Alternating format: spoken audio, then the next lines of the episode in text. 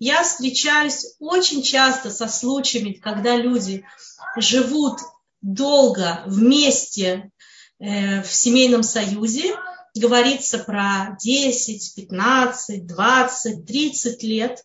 То есть про такие э, сроки, которые, казалось бы, должны были 100% уже вызвать близость между ними.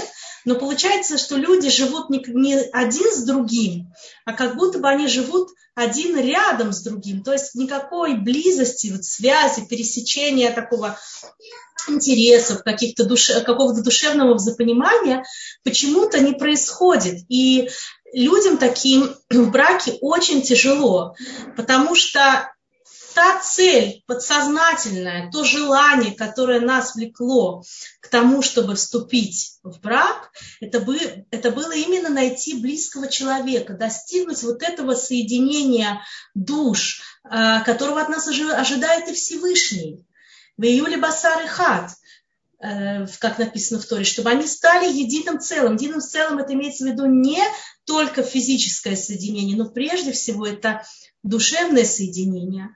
И как, если у человека этого в браке лишен, то вот это чувство одиночества, которое, в принципе, его и двигало к тому, чтобы жениться, выйти замуж, оно не пропадает. Более того, оно а, ощущается еще более остро, чем когда он был холостяком, когда она была одной. Потому что когда они были еще до брака, то всегда была надежда. Да, сейчас я тоскую, да, мне сейчас хочется найти кого-то близкого, кто бы был рядом со мной. Но у меня еще есть надежда, я знаю, что вот сейчас я ищу.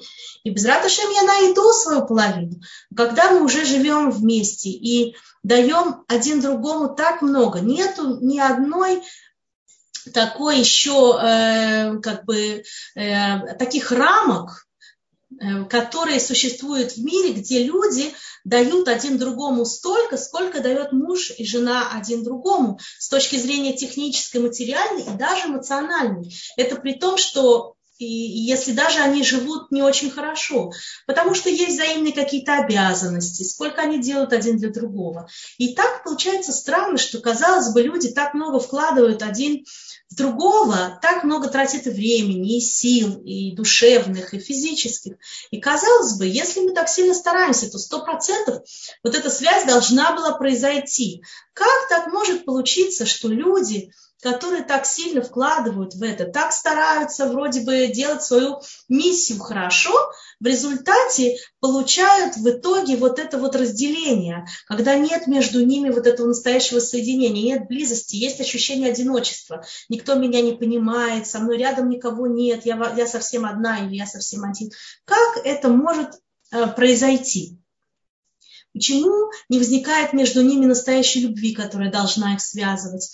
Э, Рав Деслер в книге э, Мехтав Ильяу, письмо от Ильяу, да, он пишет, э, что любовь, она является порождением о нашей отдаче. Нету такой другой формации, в которой бы мы столько давали, сколько в браке. Казалось бы, если мы так даем много один другому, сто процентов между нами должна быть горячая любовь, как же так происходит, что этого нет? Равдеслер пишет, что любовь возникает только в том случае, если человек дает по собственному желанию и чувствует благодарность другой стороны. Вот если это есть, тогда возникает любовь. А если он чувствует, что из него тянут клещами, что другой человек не ценит то, что он ему дает, или ему не подходит то, что он ему дает, то вместо любви может возникнуть ненависть. Не случайно сказано от любви до ненависти любовь э, рукой подать.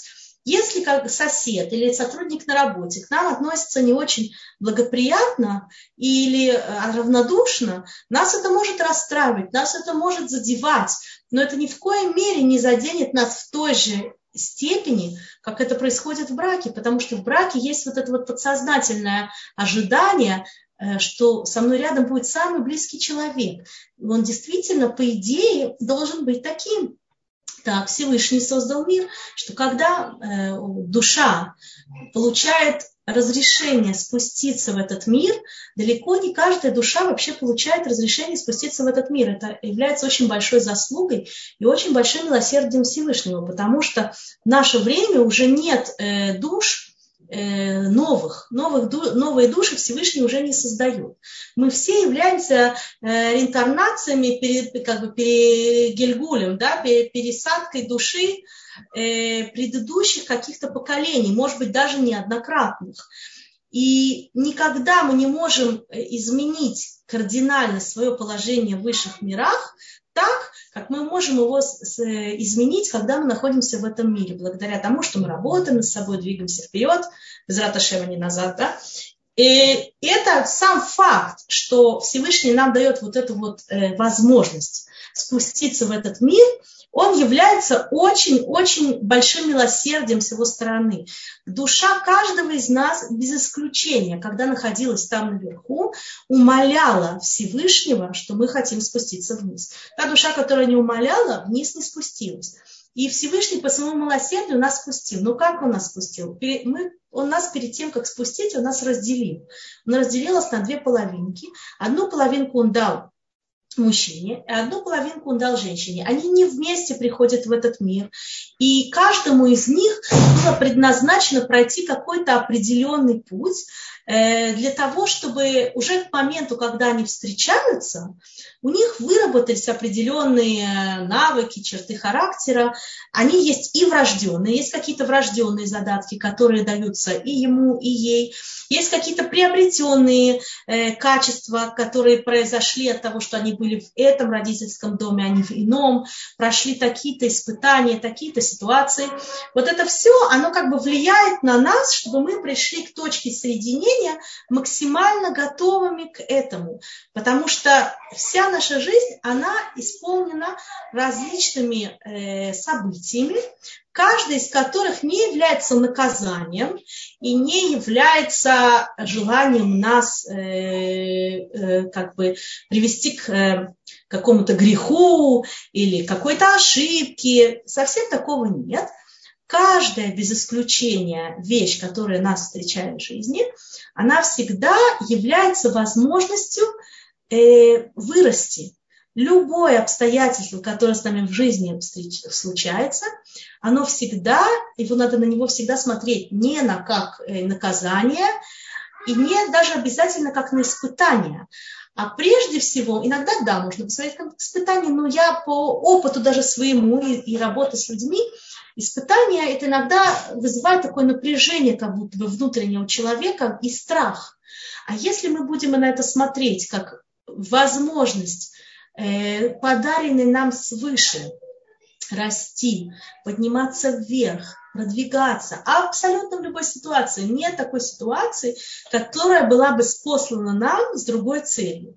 И люди иногда не понимают, почему я родился именно у этих родителей, почему у меня есть, допустим, какая-то проблема со здоровьем, почему я получил такого-то мужа или жену, таких-то детей, почему мне не клеится на работе. Вот абсолютно все эти испытания перед тем, как душа человека спустилась в мир, а Всевышний ей показал.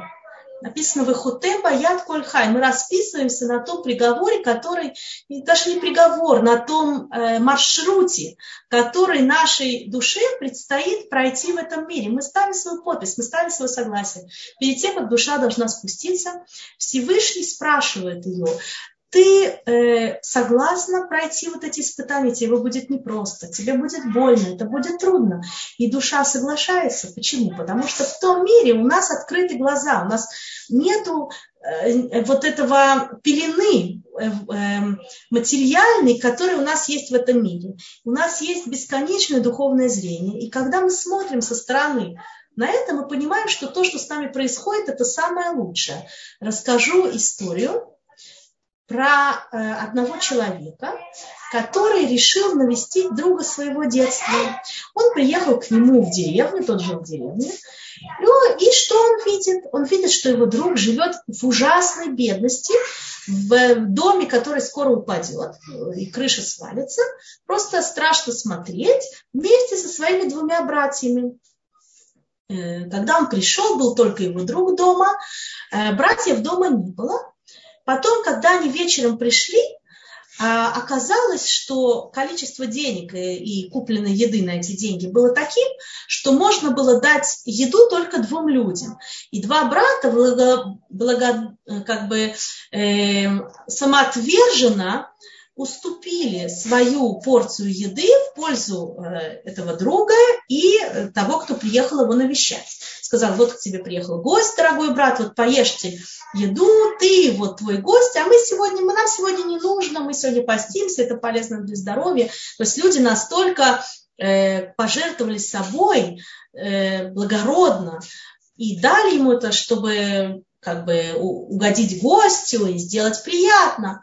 Теперь э, гость увидел, что даже та трапеза на двоих, которую накупили, она была ужасно-ужасно скудная. То есть в доме было ощущение такой очень большой бедности, стеснительности, стесненности как бы а, материальной.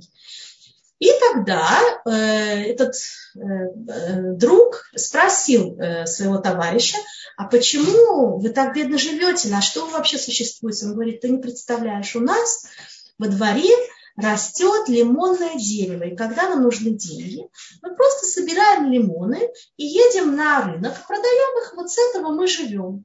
И все пошли спать. Пока все спали, рано-рано утром пришелец, пришедший друг, встал, взял топор и не только срубил это лимонное дерево, он просто его раскрошил в щепки и уехал. И, конечно, когда братья встали утром, какая неблагодарность, не, не, не только, что ты не, э, как бы, мы тебе последнюю еду отдали, ты еще источник нашего пропитания срубил. Как такое вообще может быть? Как ты посмел? Как ты мог?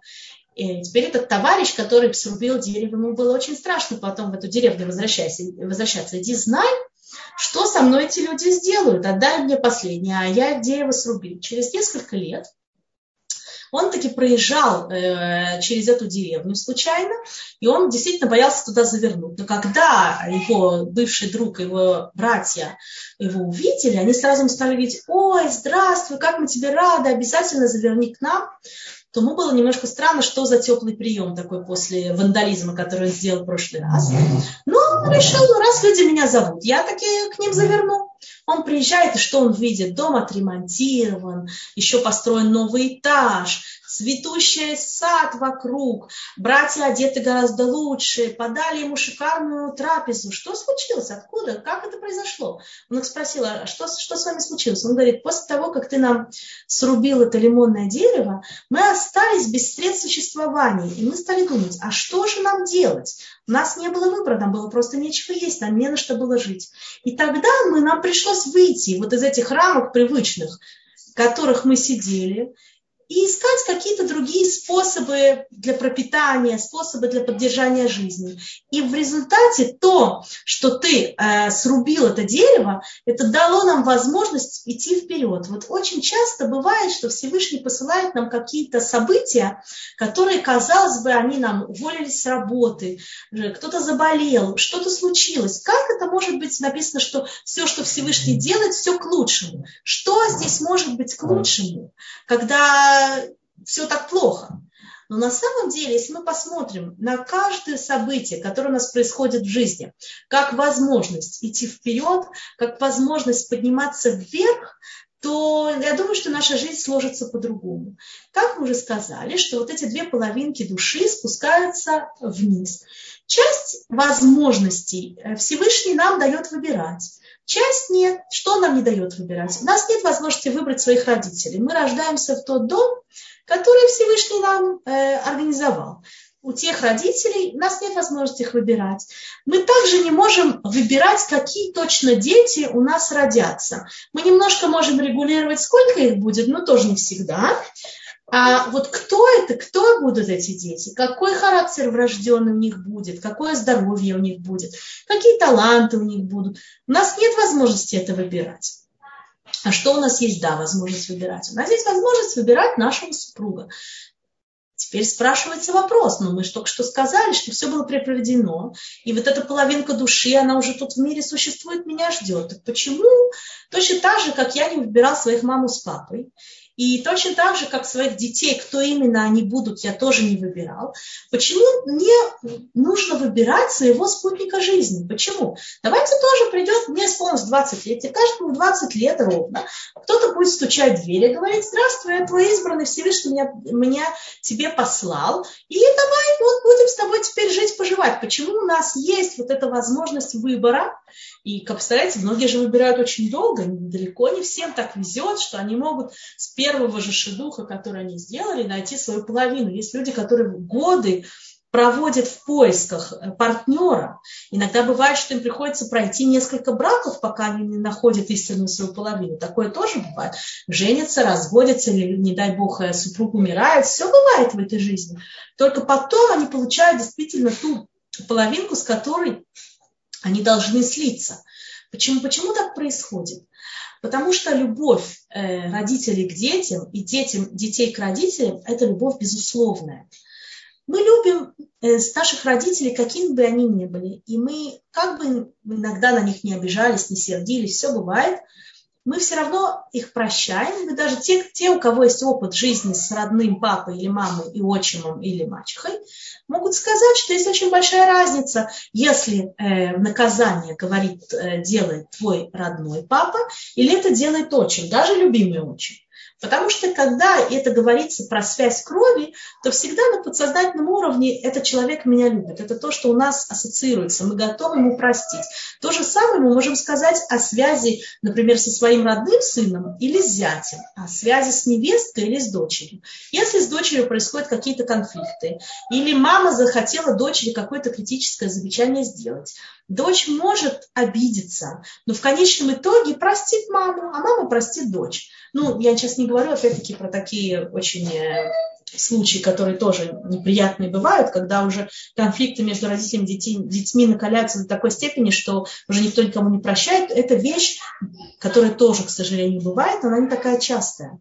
С другой стороны, вот конфликты между невесткой и свекровью, это вещь давка очень, э, так сказать, э, распространенная. И если свекровь недостаточно умна и тактична и имеет неосторожность невестки периодически делать какие-то замечания, то это может не очень плохо кончиться. В то же самое, как невестка, которая может недостаточно оказывать почтение свекрови, может тоже получить что-то очень неприятное в дальнейшем.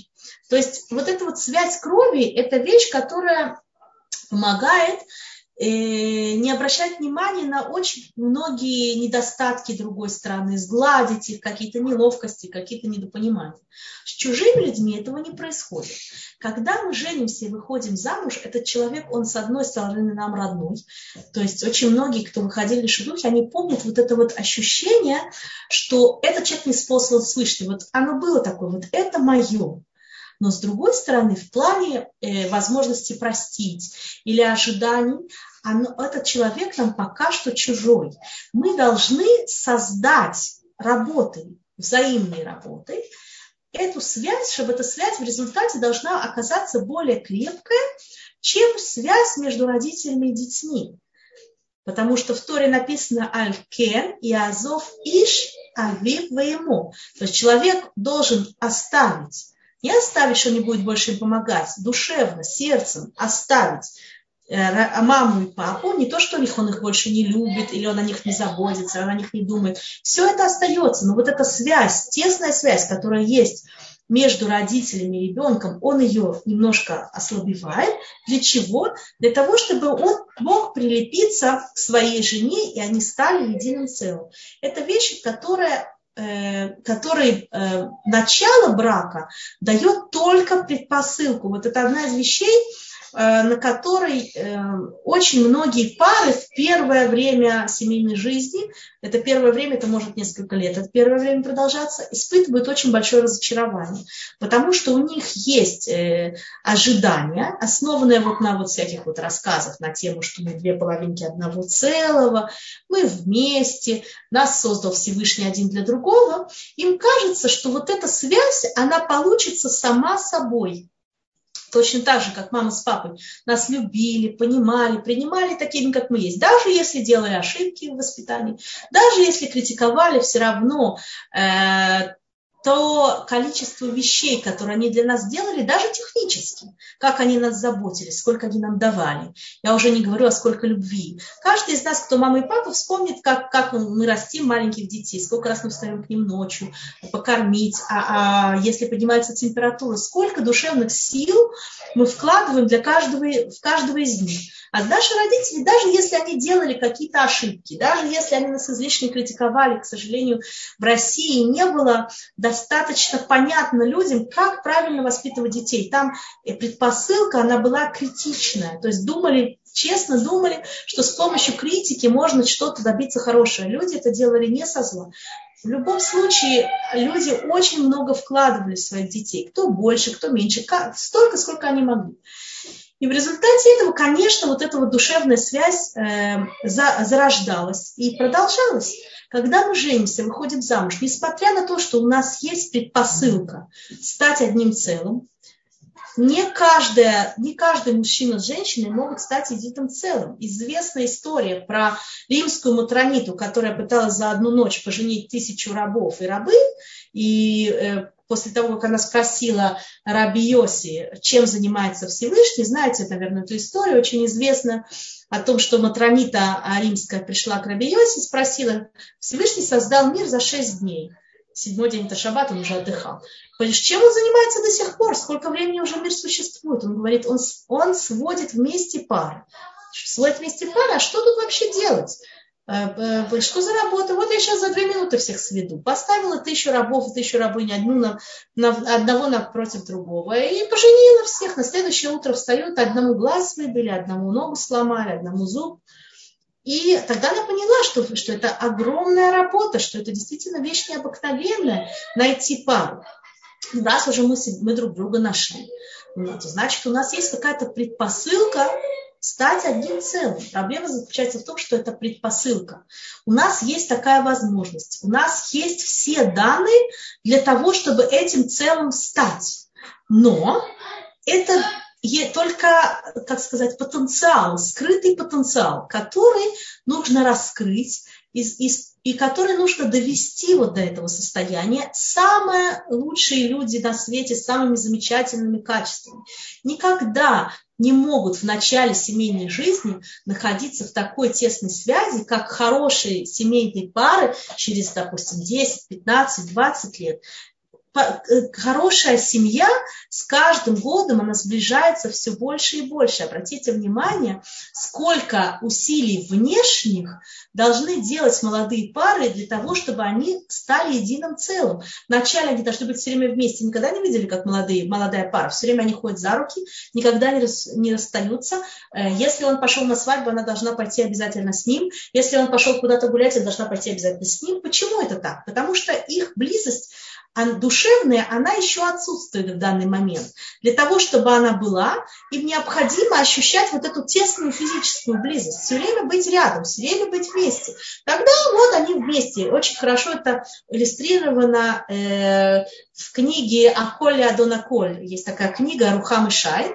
Она там пишет о том, что когда ее сестра с мужем и ее родители пришли в консульство на прием, то ее родители сели вообще далеко один от другого на разные концы стола, э, за разные концы стола. А, э, значит, э, сестра с мужем сели совсем рядом. И сестра говорит родителям, смотрите, вы столько лет женаты, и вы сидите так далеко, а вот мы всего два месяца женаты, и мы уже сидим близко. На что ее мама ей сказала, потому что между вами еще нет настоящей связи, поэтому вам нужно постоянно находиться рядом. А мы с папой настолько уже связаны один с другим, что мы можем находиться на разных концах земного шара, и мы будем ощущать себя рядом, один рядом с другим. То есть вот это то, к чему мы должны стремиться, но понимать, что это никогда ни у кого не происходит само и не происходит быстро. Даже если, когда они встречались на шедухах, им кажется, что они оптимально подходят один другому, что их качество характера 100% соответствует один другому, в любом случае всегда, всегда, всегда будут различия. И эти различия – это хорошо, что они есть – и не нужно их отменять, нужно их уважать. Различия между нами мы не должны отменять, мы не должны стать одни, а для того, чтобы стать одним целым, мы должны быть одинаковыми. Совсем, совсем нет. Для того, чтобы мы стали одним целым, мы должны дополнять один другого. Как пазл. Там, где есть выемка, в другом месте есть выступ, а потом в другой, в другой, э, так сказать, э, в другом кусочке. Тут выемка, а тут выступ. То есть наоборот, как раз противоположные вещи, которые у нас находятся один напротив другого, это то, что дает нам возможность соединиться. А что значит надо делать? Не менять один другого и нет кардинально меняться самим, потому что те э, душевные качества, те задатки, те таланты, те потребности, которые Всевышний нам дал, они уникальны. Нет двух одинаковых людей. Точно так же, как нет двух э, одинаковых отпечатков пальцев, нет двух одинаковых радужных оболочек глаз.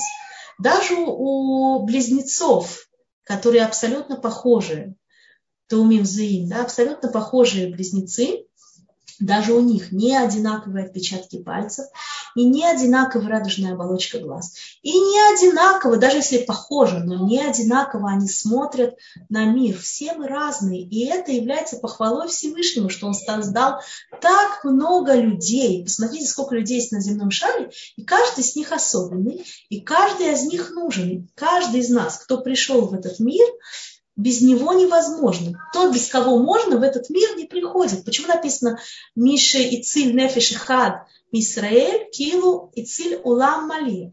Тот, кто спас одну душу из Израиля, он как будто бы спас весь мир.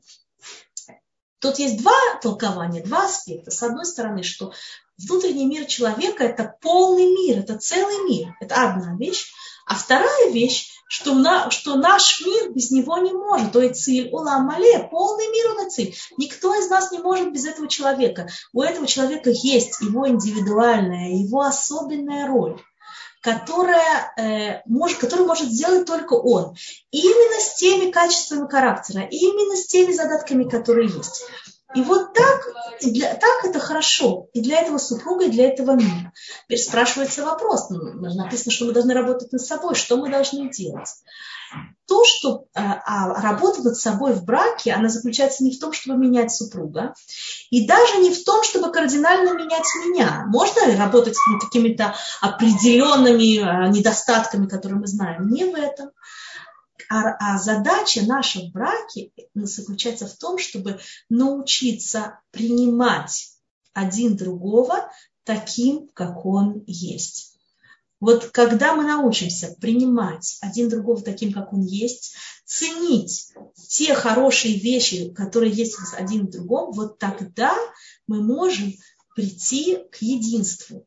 И поэтому вот эта вот единая цель в браке, какая, которая у нас существует, прийти к единству, это вещь, которая нас сплачивает и которая нам, в общем-то, дает, указывает путь, куда мы идем, куда мы, в чем мы должны как бы видеть э, э, свою задачу, над чем мы должны работать. Мы не должны работать над тем, чтобы изменять другого.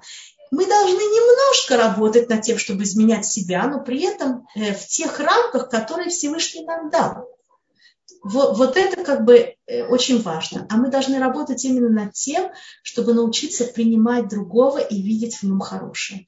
Это, э, в этом случае мы можем вспомнить, как были счастливы Адам и Хава в райском саду. Почему они были так счастливы? Не только потому, что они, Адам и Хава, они, конечно, были самыми большими праведниками которые были вообще с момента создания человечества, потому что, как мы знаем, э, существует, что называется, иридата дород, то есть происходит как бы спуск в поколениях.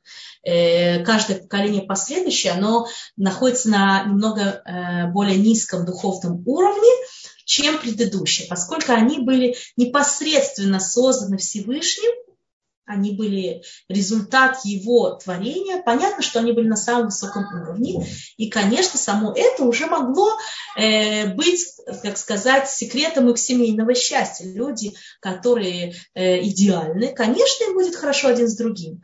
Это так, это правда. И то, что они видели Всевышнего воочию, и они поняли и э, они как бы понимали, что является их задачей в этом мире гораздо более ясно, чем понимаем мы с вами. Конечно, это тоже является залогом счастья, но не только. Одна из одно из моментов, которое было секретом их счастья, это то, что других людей вокруг не существовало. То есть им было сто процентов понятно, что они созданы один для другого, и что то, что они получили, это самое лучшее, что может быть. Вот это э, уметь ценить то, что Всевышний тебе дал и в себе, и в других. А очень часто то, что мы видим, то, что людей, в общем-то, повергает в такое подавленно-депрессивное состояние, это то, что они недовольны тем, что Всевышний им дает. Либо они недовольны собой, как я такая не уродилась, и как мой муж бедный мучается, что, ну, например, если я сейчас говорю про женщин, это урок для женщин, но то же самое касается и мужчин. Э, женщин просто это более распространено, женщины более критично относятся к себе. И, э, значит, например, женщина думает, вот я такая, не, допустим, неорганизованная, или достаточно хорошо выгляжу, или еще что-то, вот, вот какие-то вот такие вот мысли у нее возникают. И она думает, вот бедный мой муж, как он со мной мучается, я его недостойна. Вот все эти мысли, они посульные, они неправильные. Потому что эти, эти мысли, они ни, ни к чему вас не приводят. Если вы не любите себя сама, то другой человек вас тоже полюбить не может. А основная заповедь в браке – это вахтар реха тамоха. Возлюби ближнего, как самого себя. Это вообще заповедь, которая есть на нас у всех. Но самое ее полное проявление – бывает именно в браке. То есть мы должны сначала полюбить себя, ценить себя. И когда мы любим себя, ценим себя, тогда в этом случае у нас есть возможность полюбить и ценить другого человека рядом с нами. То есть те из нас, кто недоволен тем, что Всевышний, чем Всевышний их наградил, он их сделал недостаточно худыми, недостаточно высокими, недостаточно красивыми, недостаточно умными, недостаточно расторопными, каждый, каждый недостаточно религиозными или наоборот – любые вот эти вот недовольства, это вещь, которая не дает их семейному счастью расцвести. Она не дает ни ей, ни ее мужу быть счастливыми в браке. Нужно оставить его в покое и понять, что то, что Всевышний мне дал, это самое лучшее, что было для моего мужа. Вот именно такую внешность, вот именно такой характер, вот именно такие слабости. Это самое лучшее, что могло быть для него. Мой муж нашел клад. Это не значит, что я не буду над собой работать и не буду совершенствоваться себя в каких-то точках. Понятно, что буду. Но я это буду делать почему?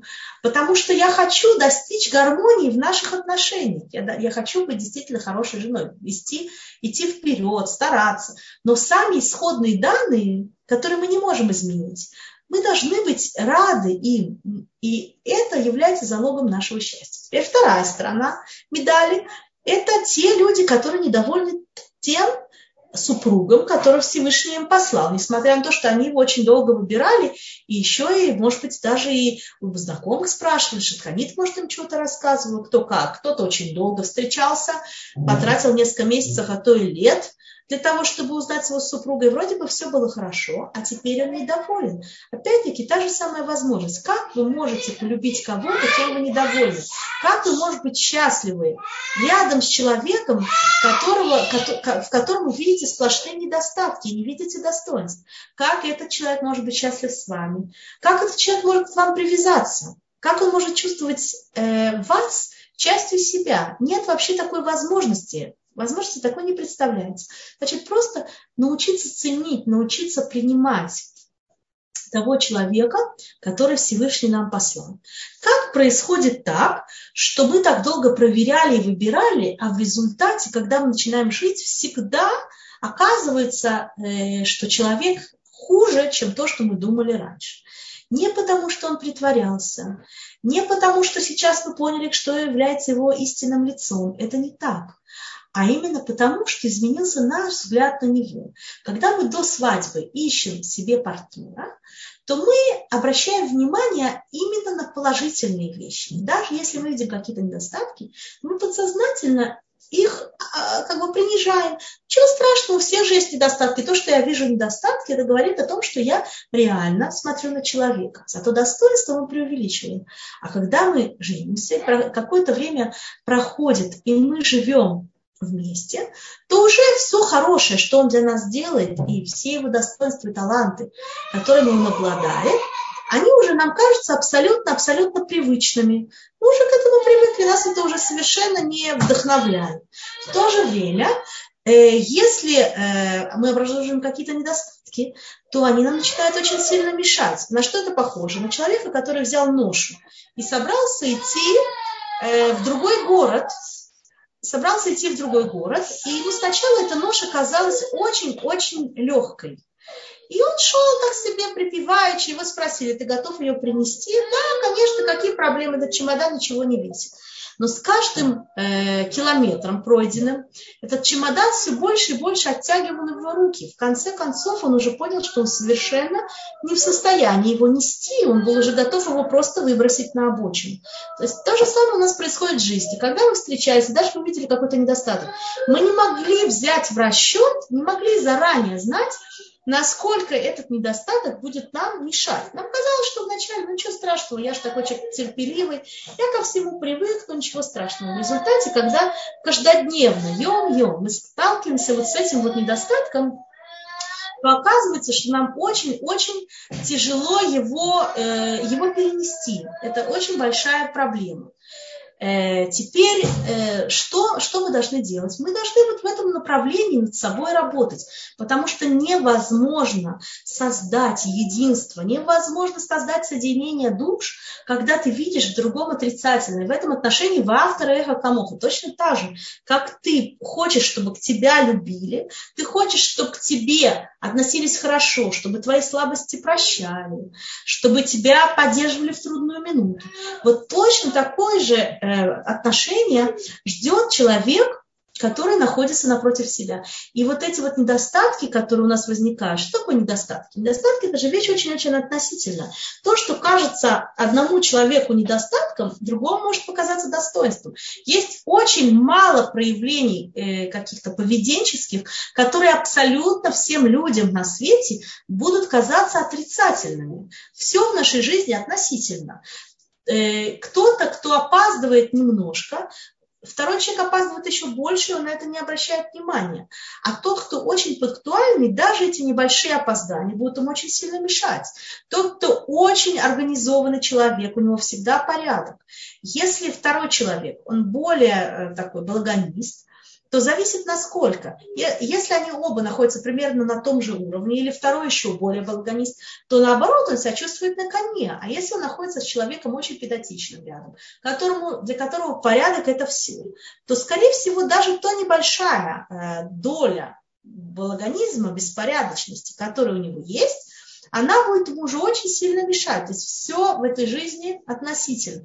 Кто-то, когда видит чувствительного человека, который по любому поводу начинает очень сопереживать активно, а что с тобой случилось, а расскажи мне, а чем я тебе помогу. Есть какой-то человек, которому очень хочется видеть такого партнера рядом с собой.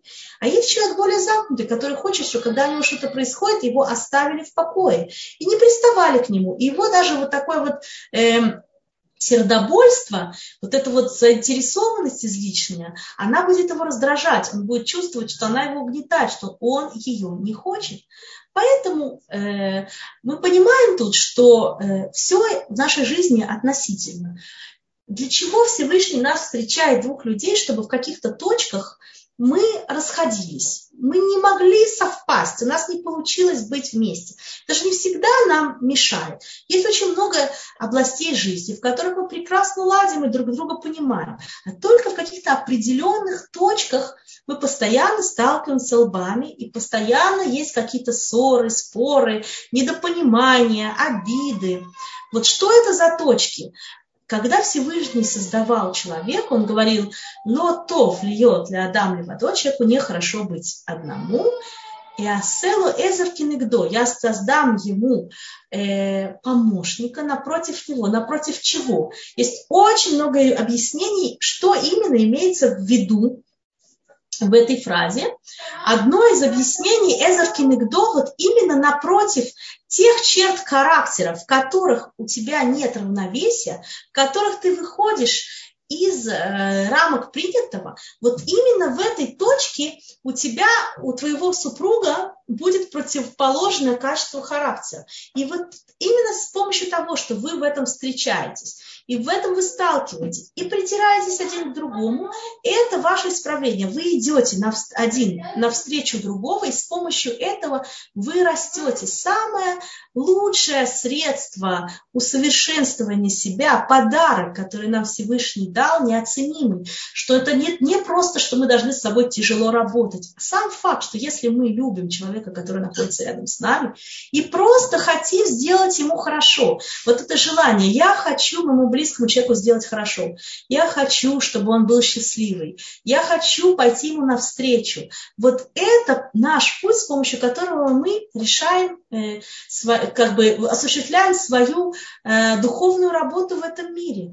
Мне тяжело э, э, прийти вовремя, моему мужу это важно, я хочу его порадовать. Я вот сегодня пришла на 5 минут раньше, а завтра я приду на 10, а послезавтра на 15. Понимать, что вся наша духовная работа в этом мире, она постепенная. Помните, что такое лестница Якова? А это ступеньки, которые начинаются на земле и они идут вверх, они идут до небес. Вот это вот постепенное, постепенное поднятие по ступенькам вверх. До самых небес можно найти, но это же не лифт. Обратите внимание, что тут не говорится про скоростной лифт, который нас, мы сядем, и он нас сразу на сотый этаж небоскреба забросит. Нет такого.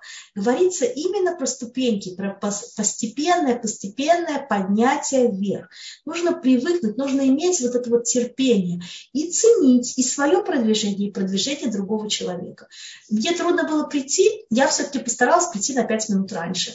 Похвалить саму себя, молодец, я сделала моему мужу более приятно. Мой муж обычно очень сильно сердится, когда я опаздываю. Но в этот раз он промолчал. Он тоже поработал над собой. Оцените это. Спасибо тебе. Я знаю, что тебе было непросто. Когда мы ценим то, что другой человек делает для нас, происходят две вещи. Первое. Э, у него возникает больше мотивации делать хорошо.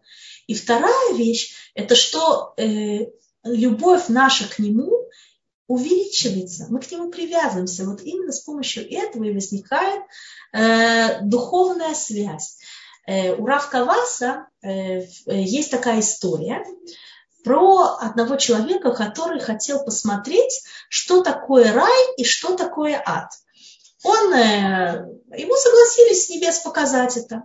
Вот он заходит в зал, и что он видит? О, ужас! Сидят люди, и, и за столами, шикарными столами, на которых накрыты самые лучшие в мире явства. И они, у них к рукам привязаны огромные ножи и вилки метровой длины, с которыми совершенно невозможно справиться. И они этими метровыми вилками безуспешно пытаются засунуть себе в рот какой-либо кусок лакомой еды, который стоит на столе. У них ничего не получается, они пачкаются в этой еде, все падает с ножей, с вилок, они себя только ранят. Какое мучение! Вот наслаждение, она рядом с тобой, и ты никак не можешь до него добраться. Это настоящий ад. Тогда он сказал, а что такое рай? Я хочу посмотреть, что такое рай. Ему показывают картинку.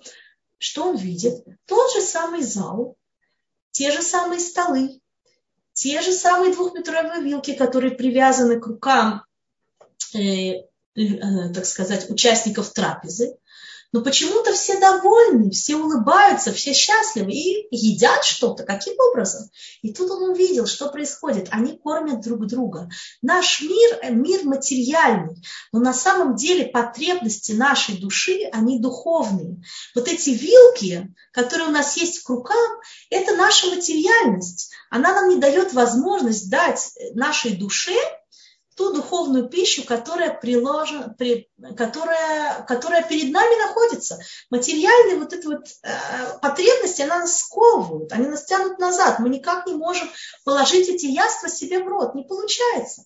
А, а каким образом мы, да, можем насытиться? Если мы вот те материальные возможности, возможности нашего тела, наши э, поступки, если мы их приложим для того, чтобы дать эмоциональные, духовные потребности другой стороне, чтобы ему было хорошо, вот в этом случае оба мы будем сыты. В этом случае у нас будет настоящий рай.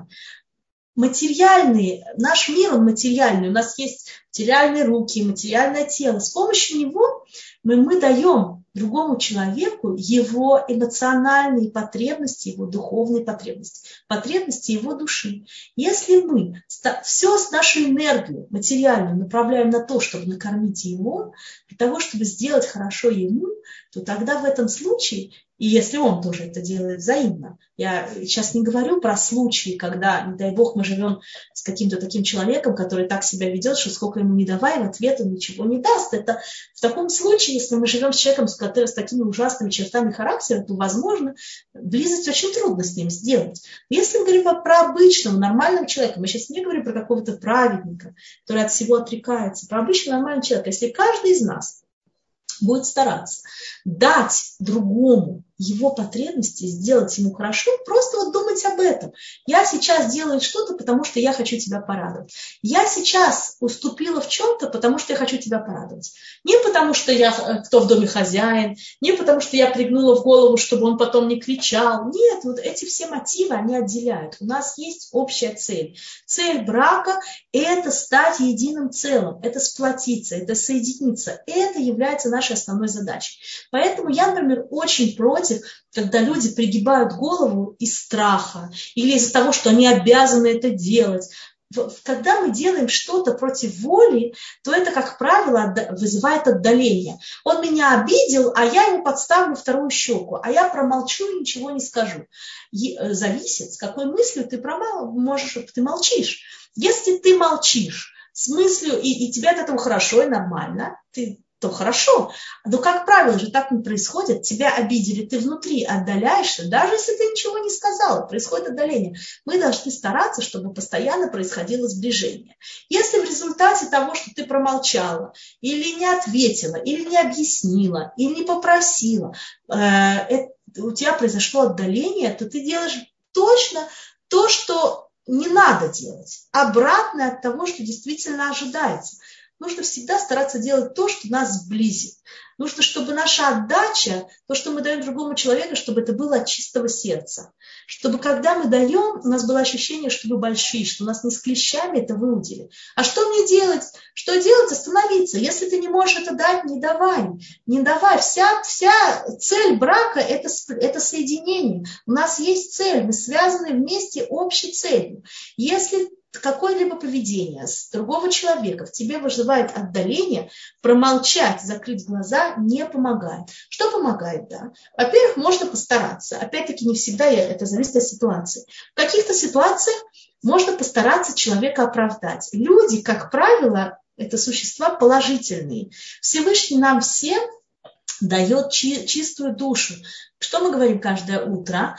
Элукай, нашамашна, тата битеара. И наша душа, она чиста. Мы не можем свою душу загрязнить, заляпать. Нет такого. Душа, она чиста. Каждое утро Всевышний спускает душу человеку. Он дает ему шанс Почему она чиста? Почему нельзя запятнать? Есть, есть в результате грехов, в результате каких-то неправильного поведения могут возникнуть какие-то оболочки, которые обволакивают эту душу и не дают нам правильно себя вести, они нас тянут вниз, не дают нам себя быть положительным героем. Да? Но в любом случае сама душа, она остается чистой, она не, не, запят, не запятнана, она неприкосновенна. Точно так же, как есть это у нас – так есть это и у другого человека. Уметь видеть вот этот корень хорошего в другом человеке. И тогда, возможно, э, обида будет гораздо меньше. Поймем, что это слабость, что, возможно, ему тяжело уступить. И сказать ему об этом. Если мы говорим себе, что когда, когда человек в отношении к нам ведет себя как-то не так, как мы ожидаем, что он это делает на зло, что он это делает специально, нет вещи, которая больше нас может отдалить один от другого. Это именно то, что и отдаляет. Человек, мы думаем, мы видим в себе ненавистника рядом с собой, да? Мы видим человека, который не хочет, чтобы нам было хорошо. Понятно, как, какая близость может быть тут, какая любовь может быть тут. Понятно, что ее не будет. А если мы поймем, что на самом деле постараться увидеть в нем Каждое утро заново и в нем, и в себе то же самое. Увидеть в нем чистоту, вот эту вот душевную чистоту и понять, что на самом деле он хотел сделать нам хорошо. Просто потому-то, потому-то и потому-то он не смог. Потому что он, э, может быть, еще недостаточно а, избавился от своего эгоизма, может быть, потому что у него неуверенность в себе, есть какие-то, есть какие-то причины его поведения. Если мы можем простить ему э, от того, что искренне простить, не, э, а именно простить, потому что он понимает, что это его слабость. Что на самом деле он хотел бы хорошо, просто он не знает как, он не умеет, он не может. в этом случае это очень сильно снимет там вот это ощущение обиды. Очень важно говорить о том, что ты чувствуешь, может быть, не в сам момент, когда произошла ссора, потому что когда люди разгорячены, я думаю, что ничего хорошего этого не получается. Но э, подождать, чтобы немножко как бы утихла, э, утихла гроза, и э, потом постараться человеку сказать, я сейчас чувствовала так-то и так-то. Я знаю, но сначала обязательно начать с того, я, я уверена, что ты на самом деле не имел в виду. Почему это так важно? Потому что иногда человек делает что-то, он не подозревает о том, что нам на самом деле от этого очень сильно больно, что мы на самом деле э, от этого страдаем. Он может недооценивать, насколько нам это неприятно. Не всегда человек это понимает. Особенно если мы это скрываем, не показываем и пытаемся делать вид, что ничего не произошло. Если мы так делаем, то нет никакой возможности у человека исправиться, не извиниться, не исправиться, не объяснить себя, э, почему он так сделал. Иногда, если иногда просто человек скажет, да, я не знал, вот извини, вот у меня было так-то и так-то. Просто дать человеку возможность иногда объяснить себя, что произошло. Поэтому очень важно обязательно говорить об этом, потому что каждый раз, когда мы молчим, молчим, молчим, в результате происходит это вот отдаление, оно неминуемо. Нет такого. Душа человека так устроена, что когда нам делают хорошо, мы у нас любовь к этому человеку и связь с ним прибавляется, а когда нам делают плохо, это, это не что-то объективное, это субъективное. То, что нам сделали, мы восприняли как что-то отрицательное по отношению к себе. Всегда будет отдаление. Кричали мы, не кричали, молчали, улыбались, сказали, что все бы седер, а на самом деле не выгорелись.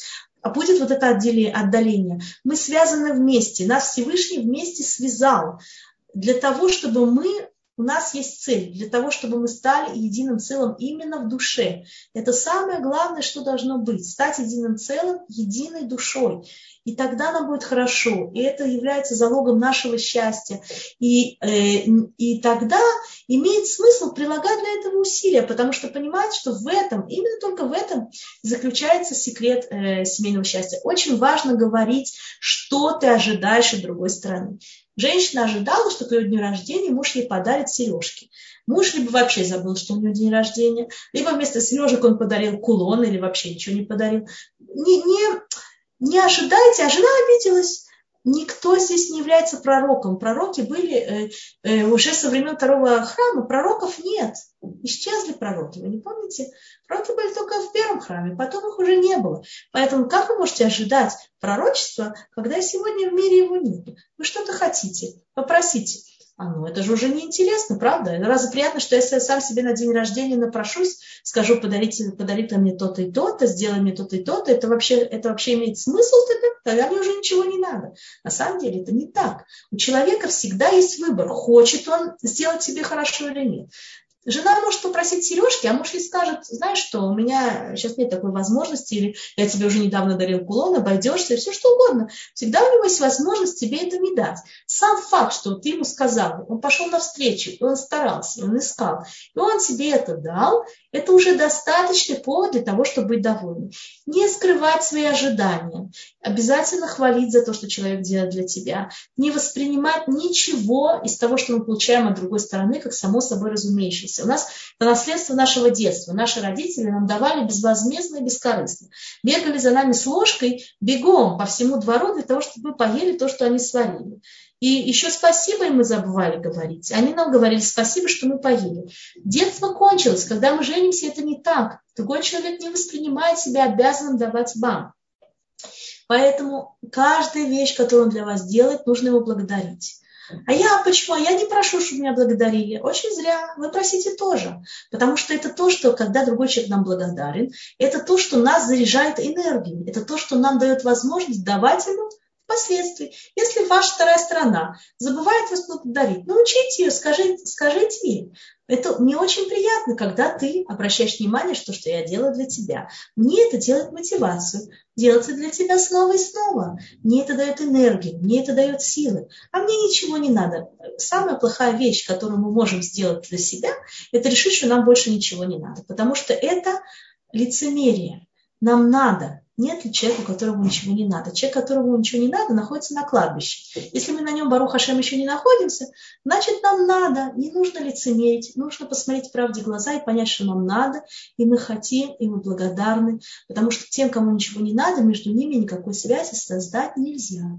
Значит, быть честными с самим собой, быть искренними с самим собой, понимать, что нам надо и что нам не надо, просить об этом, и благодарить. Это те инструменты, которые у нас есть для того, чтобы создать вот это единство, для того, чтобы создать это настоящее партнерство. Когда будет партнерство и в быту, у человека будет стимул помогать вам, и в принятии решений, потому что человек захочет делать хорошо вам, а вы захотите хорошо давать ему. И в, э, вообще в любви будет любовь, будет настоящий партнер любви, что это самое главное, что у нас есть в жизни. Э, я сейчас э, немножко приближусь и посмотрю, посмотрю, прочитаю вопросы. Секунду. Э, перескочила. Батшева, ты хочешь мне зачитать вопросы? Потому что у меня проскочило было перед этим на экране что-то, а сейчас второе что-то вышло. Или я сама открою чат, может Да, сейчас я посмотрю, одну минуточку. Во-первых, вас благодарят за урок. Я присоединяюсь. Большое спасибо. И есть такой вопрос. Если наш сын думает, что мы должны извиниться за то, что не помогали ему и не поднимали трубку, какой должна быть наша реакция? Ему 25 лет, он в другом штате. Э, какая должна быть ваша реакция? Во-первых, по, по еврейскому закону родители обязаны обеспечивать э, ребенка до 6 лет. Такого мы сегодня практики такой не знаем. Никто из нас в Индии не живет, что дети там себе пропитание на, на улице, так сказать, добывают. Но это так. Наши родительские обязанности до 6 лет а, его кормить, поднимать трубку, такой обязанности у родителей я тоже не видела. И э, очень важно, чтобы ребенок понял, что вы, в принципе, в данный момент времени ему ничего не обязаны. Кроме того, вы можете это понять сами. Но вы можете, можете с ним поговорить, вы можете ему сказать, смотри, мы э, очень хотим тебе помогать, и мы, у нас не было возможности поднять трубку. Мы тебя очень любим, ты наш дорогой сын. Но мы хотим, чтобы для того, чтобы ты был счастлив в жизни, чтобы ты понял, что а есть обязанности есть не только у нас, они есть у тебя. Мы свои обязанности выполняли, когда ты был маленьким, а теперь начались твои обязанности. Теперь ты должен поднимать трубку и помогать нам. На самом деле так, у сейчас кибуд урим нет заповеди кибуд еладим. Есть заповедь кибуд арим. Сам факт, что он так разговаривает, говорит о том, что он не понимает, он не понимает, э, скольким он вам обязан. Понимаете? Не помогали. А почему должны были ему помогать? Что случилось? У вас нет такой обязанности. Если вы можете ему помогать, вы помогаете. Если нет, то нет. Он вам должен помогать, вы ему должны помогать. Ну, поговорить с ним красиво, не обвинять. И, и понять, что человек в проблеме. Представляете, он женится, он же тоже будет ожидать, что вторая сторона будет ему во всем обязана. Или он уже женат. Понимаете? Человек должен э, прежде всего жить с теми обязанностями, которые есть у него здесь по отношению к другому а не с теми обязанностями, которые кто-то ему что-то должен. Потому что это залог плохого настроения. Нам всегда кажется, что все нам должны, а они почему-то об этом забывают. Понимаете? Вот это то, что я думаю. Спасибо. Здесь уточняется ниже, что он не поднимает трубку. А, он не поднимает трубку. Ну, без этого что вы можете сделать?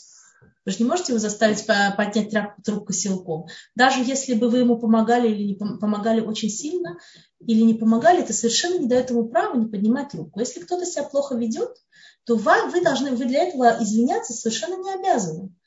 И не что это поможет. Поведение его сейчас, оно неправильно. Если вы сейчас начнете извиняться или что-то делать для того, чтобы загладить, я понимаю вашу родительскую тоску, у меня тоже 9 детей. Я понимаю вашу родительскую тоску, это непросто, когда такое происходит. Но человек, э, у вас уже, конечно, нет обязанности воспитания ребенка в 25 лет, вы его должны воспитывать до 13 лет, но в любом случае человеческие качества, знаете, не, не ведут себя так э, дети с родителями не понимает, значит, что вы можете сделать? Вы думаете, что если будете изменяться, он будет вести себя с вами лучше? Я почему-то в этом не уверена. Поведение само, оно абсолютно не, не человеческое, неправильное, понимаете? И это не зависит от вас сейчас что бы вы для него сделали или не сделали. К сожалению, мы знаем очень много случаев, когда родители положили на детей всю жизнь, поддерживали их материально до 50 лет или 60, а потом сами родители, не дай бог, стали пожилыми, заболели, им нужна была помощь, и ребенок не пришел им помогать, несмотря на то, что родители для него, на него положили всю жизнь. Очень важно для тех, кто, у кого еще, еще и маленькие дети в доме, делать так, чтобы дети вы, вы воспитывать в детях наших детского возраста благодарность за то, что мы им даем. Скажи спасибо папе. Папа для тебя старался, когда мама что-то сделала. И наоборот, лучше, чтобы это делал не сам супруг, который дал. Вы купили ребенку подарок, папа должен сказать поблагодарить. Папа купил ребенку подарок, вы должны сказать поблагодарить. Да? И понимать, что никто ничего никому тут не обязан, воспитывать уважение к себе, ко второй стороне. Тоже всегда лучше ко второй. Принеси папе попить, позаботься о нем. Папа устал, мама устала. Вот это вот бережное отношение к родителям, оно должно воспитываться с детства. А когда воспитывается, что мы во всем ему обязаны, извини, сыночек, что мы тебе не купили э, электрическую машину, самоход э, за, не знаю, за сколько денег. Прости, пожалуйста, нас, дорогой. Ничего мы никому не обязаны, мы бимбу не обязаны купить. Не то, что что-то более большое. Понимаете? Так что я не думаю, что э, если вы даже извинитесь, пошлете ему петицию и еще и тысячу долларов или десять тысяч долларов, это изменит его человеческие отношения к вам. Спасибо. Здесь у нас есть еще один вопрос. К сожалению, наше время уже подошло к концу, но мы остановимся на последнем вопросе. Да. Женщина пишет, у меня есть вопрос, как быть, если мой муж хочет стать евреем, а родители его против. И более того, в его 27 лет он саботирует все его отношения с женщинами, которых он себе выбирает. Более того, готовы пойти на такую дикую низость, даже иметь диалог и подкупать посторонних людей, чтобы те помогли разрушить наши с ним отношения. Смотрите, э, что можно сделать в этой ситуации. Ваш муж, ваш муж, друг, я не знаю, в какая жених, должен быть мужчина в этой ситуации. Написано «Алькен язов иш авив ему». Человек, если он хочет действительно жениться, если он действительно любит женщину, если он действительно серьезно к этому относится.